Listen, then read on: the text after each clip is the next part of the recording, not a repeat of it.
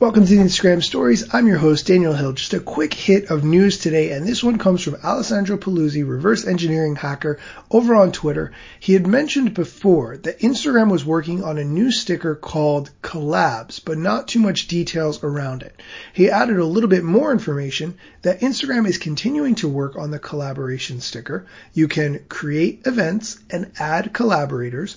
You can only add people who follow you as collaborators, and the limit of people that can be added to a collaboration event is 20.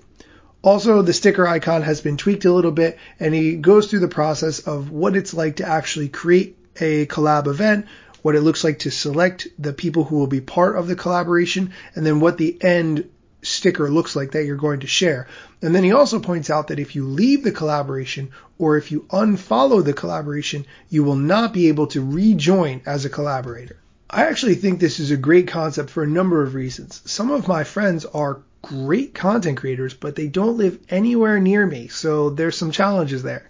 Some of my friends live near me and would like to create content together, but we're not always sure what we're going to create or how it's going to go or how long we'll need in order to create that content. So there's some challenges around that. I'm hoping that this sticker not only addresses those, but also provides a way to make more people realize that they can create content. It doesn't have to be perfect. It doesn't have to be great, but just the fact that you're putting yourself out there shows that you're willing to take a risk and people will like it and respect it. Sure, you're always going to get somebody who's going to talk badly about you, but you have to learn to ignore those people or just be satisfied with the fact that you created content and that's good enough for you.